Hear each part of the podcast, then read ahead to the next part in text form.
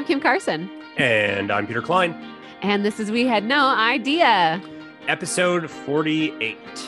Ow, ow. Woo!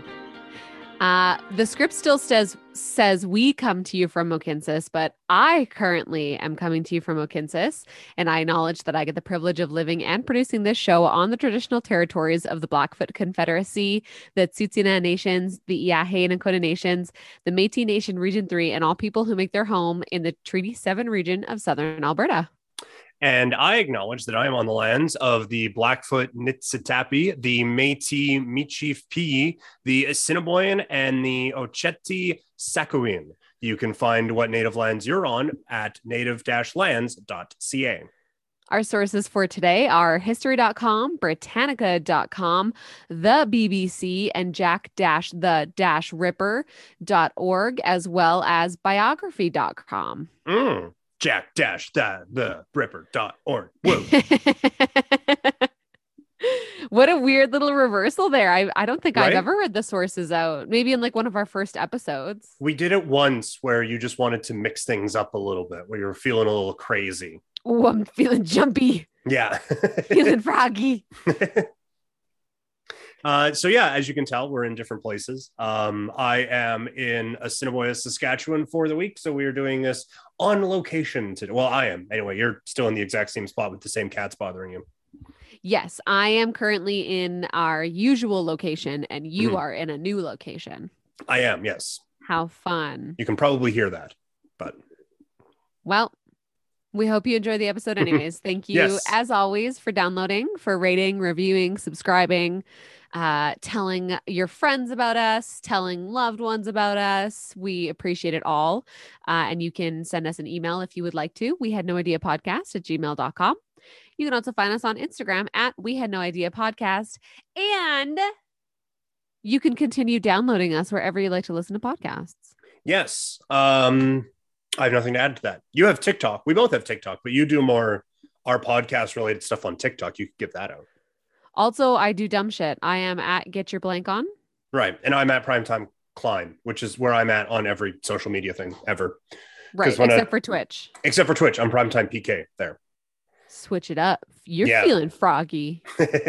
yeah. Like to keep people on their toes, you know, that's important with branding is to change things as much as you can. Totally. Zero consistency, only changes. Right. Yeah. Love it. Well, we are going to be talking about Jack the Ripper today. This was actually uh, the episode that we had scheduled for the week of February 3rd, mm-hmm. which is my birthday. But, uh, you know, the Olympics were happening and February is Black History Month. So obviously those things are more important. Right. So well, now. Yeah. What? I was going to say, I mean, your birthday is pretty important. Well, that's very sweet of you, but comparatively, it's not. Uh, so now on this, the day of our, what do you always say? The year of our Lord? Yes. Yeah. Usually, if I'm talking about a sport, I'll say the, the year of our like baseball gods, 2022. Oh, very funny. So well, the, in this, the the year of our history lords, 2022, on April the 12th, we are doing. I guess yeah. you'll hear this on April the 13th, but or whenever the hell you want. Portable on demand cast, baby. right. Yeah. What if someone is listening to this on April the 12th, but like 2035? Oh God, that makes me feel ill. Right? First off, how's Ugh. Mars? First off, how is being the only person to survive the nuclear war? yeah. You, on Twinkies, this. and cockroaches. Yeah. For Oh, that got you, hey? I, when you said you Twinkies, I I totally blacked out hearing cockroaches. Um, and I don't know why I just imagined like somebody in a room full of Twinkies, like for no reason. Right. Like, hoarding them like, off. Yes. Hoarding them in a, a, room with um on the other side of a locked door, there's thousands of angry cockroaches trying to get in. Cockroach. Cockroach. like they're like, these are my Twinkies. Yeah. These are my friends. Yeah. Um, okay, well, why don't you get us started? Okay. Uh, so we're doing Jack the Ripper today, as Kim mentioned before. And I mean, again show title you can see this um, in the late 1800s london's east end specifically the districts of whitechapel spitalfields and aldgate Ew. it Ew. was Ew, i hate spitalfields what a gross community name right uh, this was a place where skilled workers and immigrants came to begin a new life and start businesses. Uh, but despite this, the districts were notorious for violence and crime. Sex work in the 1880s was only illegal if the practice caused a public disturbance, which translated into thousands of brothels and low rent lodging houses, providing a place for sex work out of public view. The serial killings that began in August of 1888 stood out from the other violent crime of the time. Ooh, little rhyme there. Rhyming. Oh, a third one and then it immediately ends. Due to their sadistic butchery, the murders suggested a mind more sociopathic and hateful than the random crime of the times. The summer of 1888 was a cold and wet one, and the newspapers were constantly reporting the amount of rainfall and the lack of sunshine. Most people couldn't remember a worse summer, which brings um, us to what? I, I was going to say, I included that because, like, I just I find it funny that we're about to t- well not funny but noteworthy that we're about to talk about like just five horrifically gruesome murders and everyone else in Spittlesfield or whatever it's called um at the time. We're just like you know what? It rained a little bit more than I like and that made me upset. It was it was just a, a horrible horrible summer because of that. Right. Uh, I know that all those sex workers got brutally murdered, but the rain. Right. yeah, I couldn't exactly. go paddle boarding. I couldn't yeah. go whatever the fuck people in 1888 in London do. Yeah.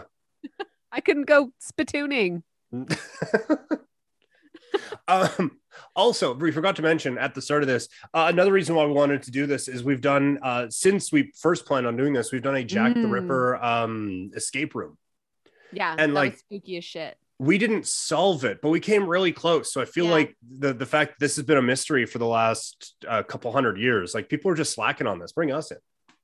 Yeah, totally. We definitely almost made it. That's a great way to put our failure of escaping the room. but it was scary. There was like a guy in it with us. Anyways, it doesn't matter. It was terrifying. Right. Yeah. Uh, so August 6th was the holiday Monday of August Long in 1888, and there was no let up to the miserable rain conditions. But the rain did hold off until the evening. Looming clouds and coldness caused by the impending storm did keep everyone inside, or at least most people inside. dun, dun, dun. I can't believe you did it. I wrote out dun, dun, dun. Uh, at 11 p.m. on August 6th, 1888, Martha Tabram entered the White Swan pub on Whitechapel High Street and was seen by her sister in law, Anne Morris. And according to Anne's inquest testimony, Martha was on her own. Once in the pub, fellow sex worker Mary Ann Connolly provided more testimony. According to Connolly, they met with two sword, uh, soldiers, a corporal and a private. Uh, neither of those are pertinent information. Don't know why I kept that in there. Uh, and we're happy for the men to buy them drinks. At around midnight, the four left the pub and headed off along Whitechapel High Street, where they split into couples at the entrance of George Yard, a narrow alley connecting Wentworth Street and Whitechapel High Street. Connolly and her soldier made their way to the next alleyway along Angel Alley, a dark and sinister little passage that still exists and possesses an exceedingly menacing ambiance which is a great place to just duck into. Uh, according 100%. to according to the East London Advertiser, George Yard was quote one of the most dangerous streets in the locality. But for a sex worker with as much time as experience and experience uh, like Martha Tabram, it offered a reasonable amount of privacy in which to do her work. Towards the top of George Yard, on the left, there stood a block of apartments known as the George Yard buildings. The tenants of these buildings were seen as vagrants and ne'er do wells. I threw in the vagrants and ne'er do wells. Okay. I just like the term ne'er do wells. That's fair. also, seeing it written out, I did not expect ne'er do wells to be spelled that way. The the nair at the beginning. What did you think it was spelled like? I don't know. I don't know. I kind of like an N A I R maybe. Like the hair removal cream? Oh, I guess yeah. Maybe that's why. It's the only nair I've seen so far. A staircase up to the Oh, look at that. How we spelled George. Speaking of spellings, George. George with an A instead of an O. Uh, the George Yard buildings had a gas street lit on it. And when the staircase lights were extinguished at 11 p.m., the building's landings were cast into darkness that made them ideal for use by sex workers and their clients. Martha would no doubt have been aware of this tucked away spot. Um, and it was probably one of the landings that she was headed for with the company of this soldier. Of course, it is now impossible to establish whether the soldier was also, spoiler alert, the one to kill her, or whether a second person carried out the foul deed. At around 2 a.m., police constable Thomas Barrett was walking his beat along Wentworth Street. As he passed the entrance to George Yard, he noticed a soldier loitering there. Barrett remarked to the man that it was probably time to head back to the barracks, and the soldier replied that he was waiting for a friend who had accompanied a woman to one of the buildings nearby. Barrett accepted this without question, and he continued on his beat. How about th- that for policing, hey? Like, hey, Seriously. move along. Oh, it's 2 a.m. I'm just waiting out here for someone in a dark alley that is described as one of the worst in the history of this city. Oh, okay. Well, that's fine then. Shoulder shrug, moves along. Right. At 3:30 a.m., Alfred Crow, a cab driver, returned to his home in the George Yard buildings. As he was going up the stairs, he noticed somebody lying on the floor of the first floor landing, but because he often found people sleeping on the landings, he didn't find it odd that there was a person that was uh, unable to say whether it was a man or a woman or whether the person was alive or dead. A little over an hour later, John Reeves, a casual waterside laborer, which is an amazing way to describe whatever that person does for a living. Like a like a, a guy that ties up boats or something? I guess. Yeah, I don't know. He like he does normal construction work, but he just prefers to be by water. He actually just like works at a convenience store, but he just happens to be right beside the the water.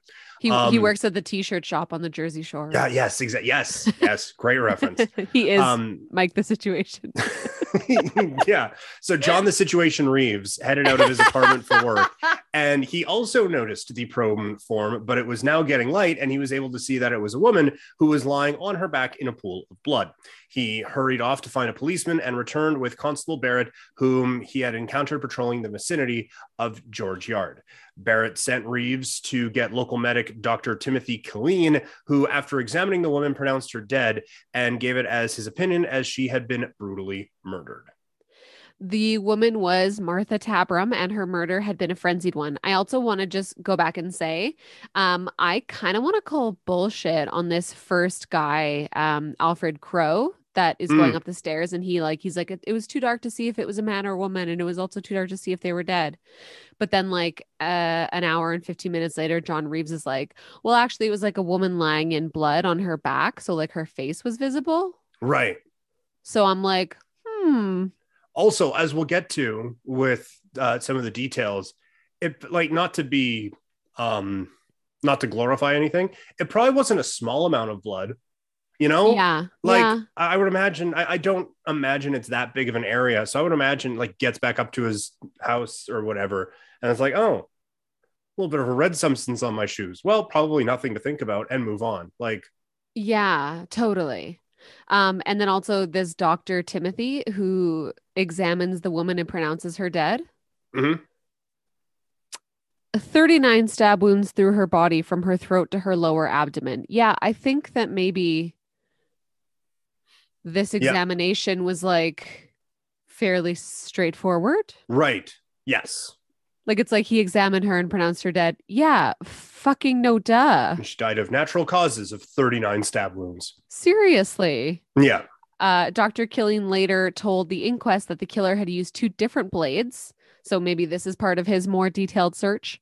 Um, the majority of the wounds were inflicted with an ordinary pocket knife, and then there was a deep wound to her breast that had been dealt by, quote, some long, strong instrument, which could have been a sword, bayonet, or a dagger, end quote.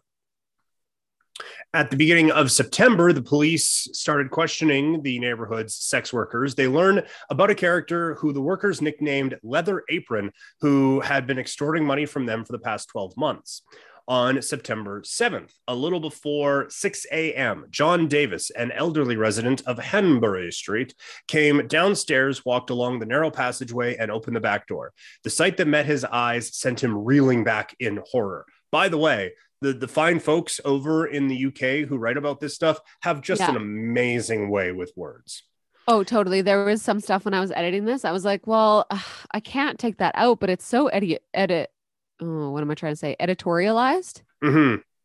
That I was like, okay, well, we have to we have to like switch this up a little bit, like because this is just straight up a, a novel that yes. we'll just read. yeah, I, am already worried that it's maybe a little worry that the, the stuff that I put in, but some of the stuff, like you said, it's like, how can I not keep Hanbury Street in? Um, totally reeling back in horror. Right. Yeah, exactly.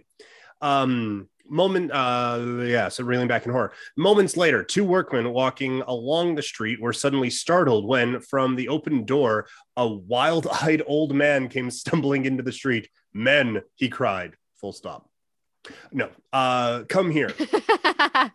Nervously, they followed him along the passageway and looking into the backyard, they saw the mutilated body of Annie Chapman lying on the ground between the steps and the wooden fence. Her head was turned towards the house and her clothes had been tugged up above her waist. Um, I know I'm reading a lot of this, but um, I want to get to the the doctor arrived to the scene yeah, to give his testimony. This was the testimony of the doctor on the scene. The face was swollen and turned to the right side. The tongue protruded between the front teeth, but not beyond the lips. The tongue was evidently much swollen. The front teeth were perfect as far as the first molar, top and bottom, and very fine teeth they were. The body was terribly mutilated. So, could yeah. we not have got to that part sooner, sir? Yeah, seriously. It's like she, you know what? I'm just gonna, I need to find this woman's dentist because. Yes top notch work. Right. Oh, also, she was terribly mutilated. Yes. Yeah. Like, I, I get like strong dental hygiene, not necessarily known as the strength of the area, but like, come on, dude. like, can we, can we pick this up a little bit? Uh, so he does. The stiffness of the limbs was not marked, but was evidently commencing. He noticed that the throat was dissevered deeply that the incisions through the skin were jagged and reached right around the neck. On the wooden paling between the yard in question and the next, smears of blood corresponding to where the head of the deceased lay were to be seen. These were about 14 inches from the ground and immediately above the part where the blood from the neck lay. Mm.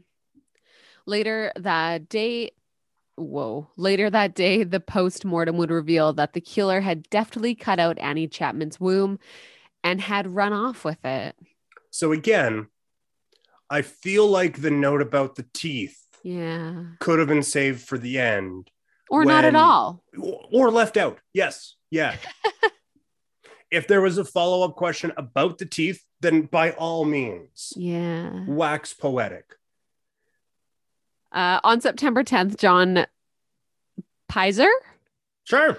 Pizer. Pizer whom Sergeant Thick fingered as Leather Apron is arrested. He can, however, provide alibis for the two recent murders and is released. September 27th, a letter addressed to the boss arrives at the Central News Agency. It is signed Jack the Ripper, a name which we all know will turn the unknown killer into a world famous legend. Uh, surprise, surprise, it rained again heavily the night of September 30th. Jay Best, probably John, probably Joshua. And John Gardner saw a woman named Elizabeth Stride sheltering in the doorway of the Bricklayer's Arms on Settles Street. She was in the company of a man who was about five foot five. He had a black mustache, sandy, a black mustache, mm-hmm. sandy eyelashes, and was wearing a black morning suit together with a billycock hat. So just again, we're having trouble at different points eyeballing certain things. But yeah. these guys knew that this that this five foot five individual had sandy eyelashes. Yeah. No comments about the quality of the teeth, however. Ooh, maybe they had bad dental. Mm-hmm. The most important witness to have seen Elizabeth Stride in the 30 minutes surprise like surprise alert, spoiler alert here, before her body was discovered in Dutfield's yard was Israel Schwartz. He turned into Berner Street at around 12:45 a.m. and noticed a man walking ahead of him. The man stopped to talk to a woman who was standing in the gateway of Dutfield's yard. Schwartz was later empathetic. Em- oh, em- empathetic. Emphatic. oh, emphatic. Shit. uh emphatic that the woman ha, ha, he had seen was Elizabeth Stride it is likely that Israel Schwartz witnessed the early stages of Elizabeth's murder and is therefore possibly the only person to have ever seen one of the uh, one of Jack the Ripper's victims in the act of being murdered. It's worth noting, though, that he spoke no English and gave his statement through an interpreter. Hmm. Great. According to Schwartz, the man hold on, about- hold on. How do you live in London in the 1880s and right. you don't speak a lick of English? Yeah, who knows? I have no idea. Huh. All right. Yeah. All right. Go on.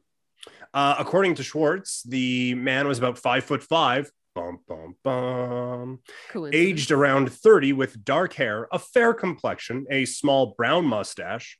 Bum, bum, bum. He had a full face, don't know what that means, broad shoulders, and appeared to be slightly intoxicated. As Schwartz walked, the man tried to pull the woman into the street, but then spun her around and threw her into the footway.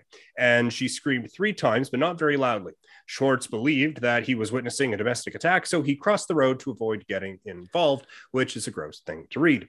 Um, as he did so, he saw a second man lighting his pipe. As Schwartz passed him, the man who was attacking the woman called out, apparently to the second man, the word Lipski, at which point the second man began to follow Schwartz. He panicked and began to run and managed to lose his apparent pursuer by the time he reached the nearby railway arch. This second man, Schwartz said, was aged about 35, standing five foot 11, so towering. Um, had a fresh complexion, light brown hair, a brown moustache, and wore a dark overcoat with an old black hard felt hat. The presence of the second man is something of a mystery. I mean, as are all of these. Um, it has been suggested to some that the killer had an accomplice. Speculation? Bum, bum, we have none. Uh, in a report dated the 19th of October 1888, Chief Inspector Swanson wrote that, quote, the police apparently do not suspect the second man, end quote. Hmm. Uh, since her body was discovered at 1 a.m., Schwartz's sighting of her would mean that Elizabeth Stride was murdered between 12 45 a.m. and 1 a.m. So he probably did see like these people that he saw mm-hmm. were probably at least involved with the Ripper stuff. Right. And if they aren't, it is a wild coincidence that he saw the last people to see this person alive before the Ripper stuff.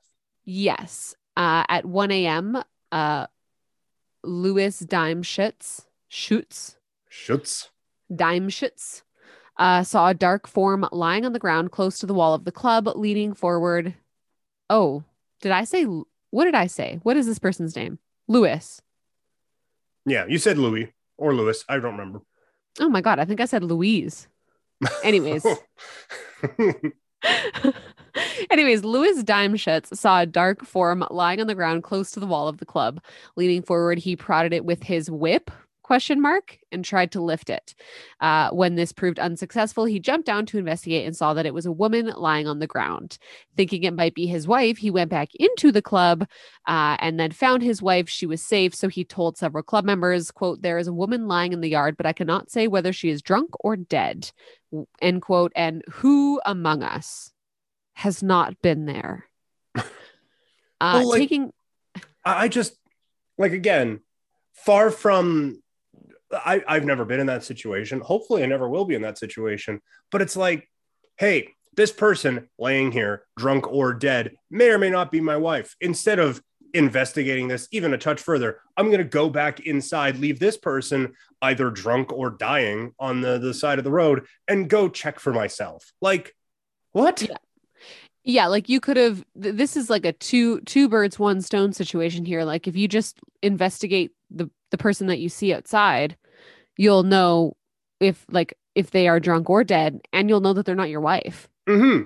yeah i feel like like we got to the answers that we needed but maybe not in the most efficient way yeah so yeah.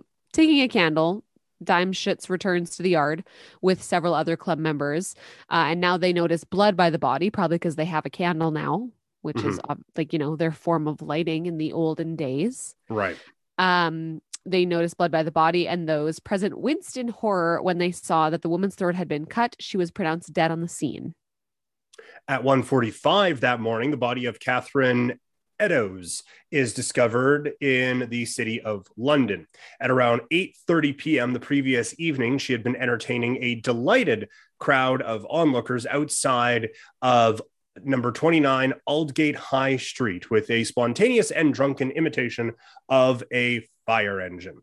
PC Robinson of the city police arrived on the scene and asked if any of the onlookers knew who she was or where she lived. None of them did. So Robinson hauled her to her feet and leaned her up against the wall. She promptly slid back down onto the pavement, no doubt to the further amusement of the crowd. Robinson summoned a colleague, um, George Simmons, to his assistance, and together they manhandled her round to the police station.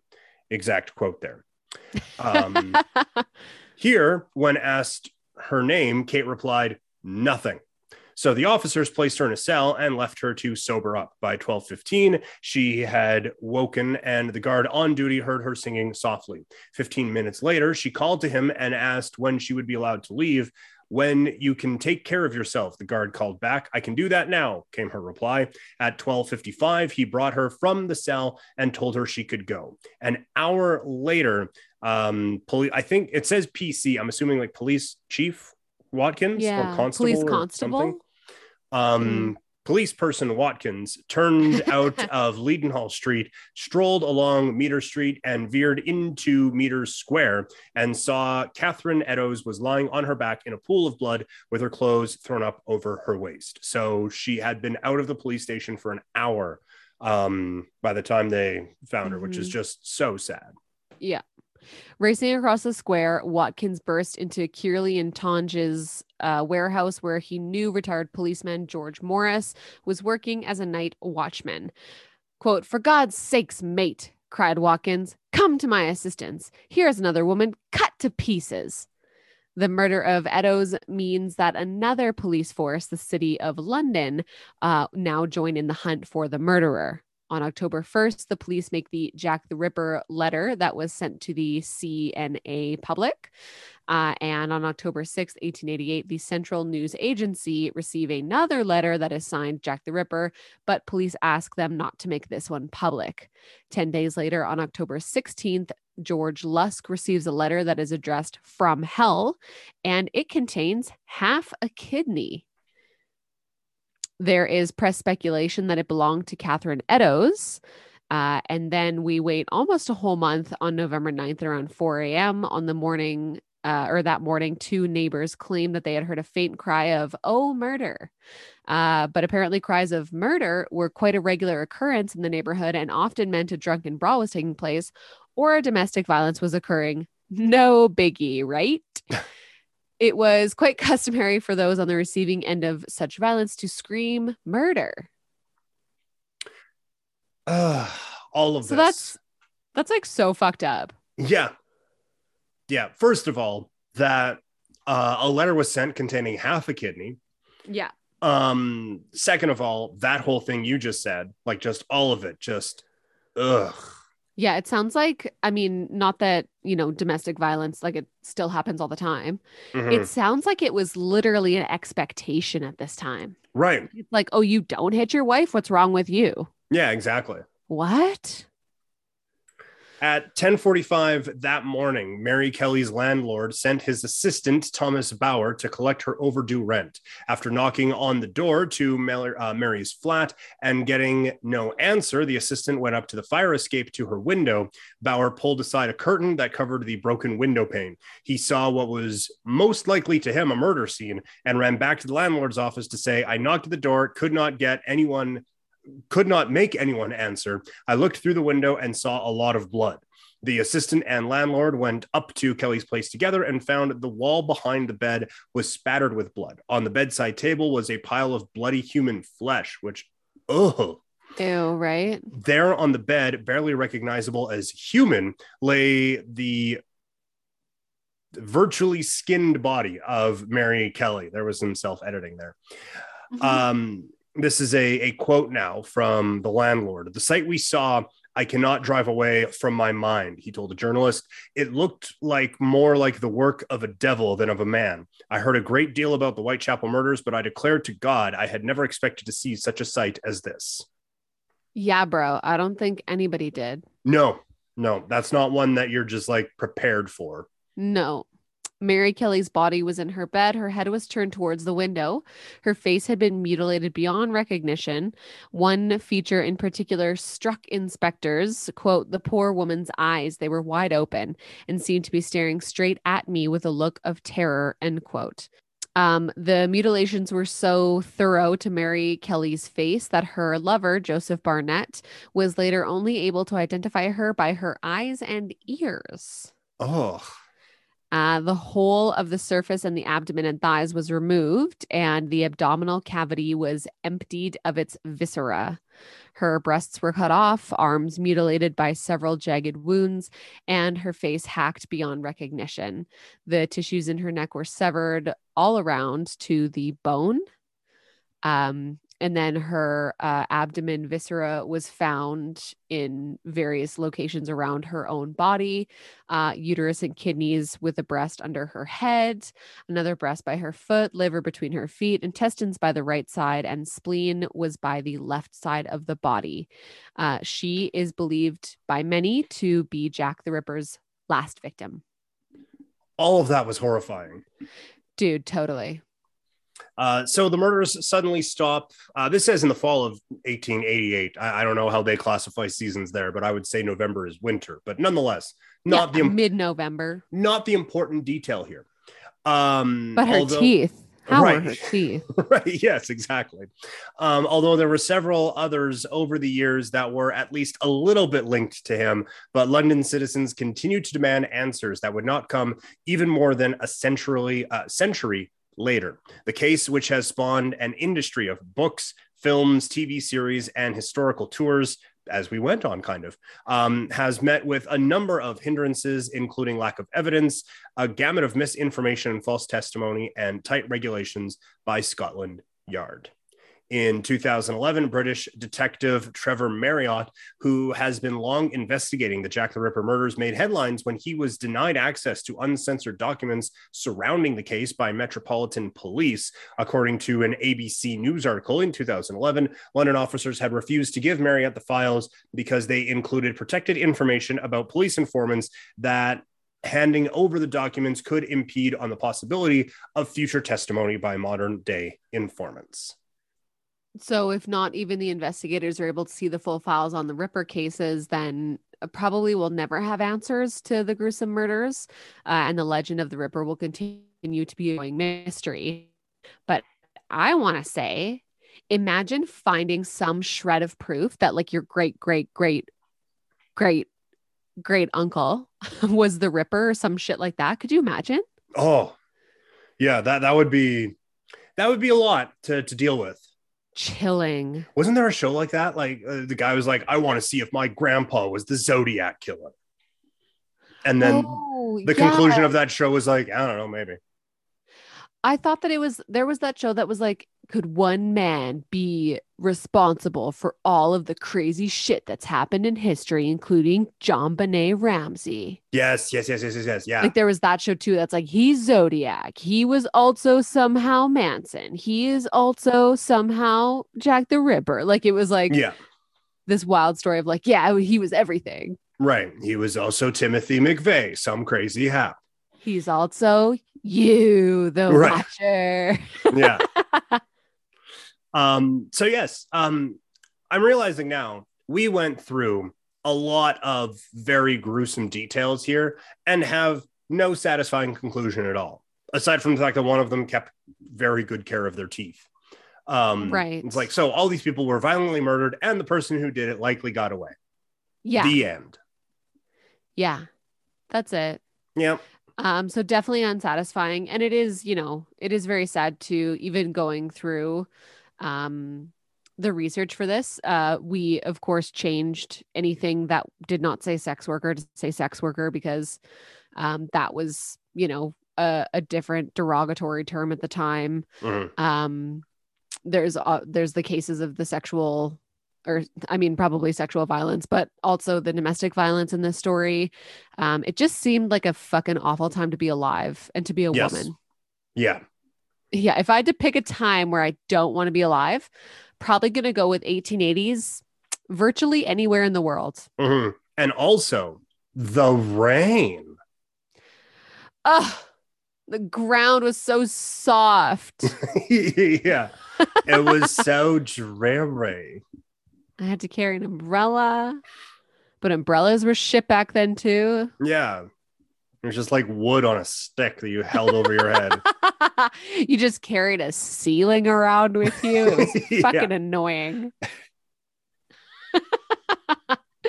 well, thank you as always for downloading, for listening, subscribing, writing a review, following if it's on Spotify. I don't think you can leave reviews, but anyways. I think if you uh, listen enough, there is a thing. Oh, okay, okay. I think we've been over that. So yeah. if you if you listen to us on Spotify, you just figure it out. You do it. Right.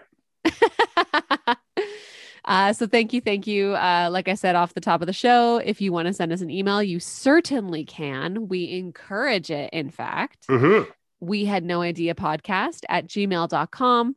You can also follow us on Instagram at we had no idea podcast. Yes, uh, thank you for putting up with us taking the week off last week. Um, this is this is the make good for that, and we'll be doing. Kim will have a, a solo episode coming out uh, a little bit later on, as I couldn't possibly do two of these uh, in one week in Saskatchewan, and also I don't know if Small Town Internet could handle that. So, um, yes, thank you uh, everyone so much for listening, and Kim will talk to you later this week, and I'll I'll talk to you uh, next week. Talk to you sometime. Bye. Bye. Sometime about something.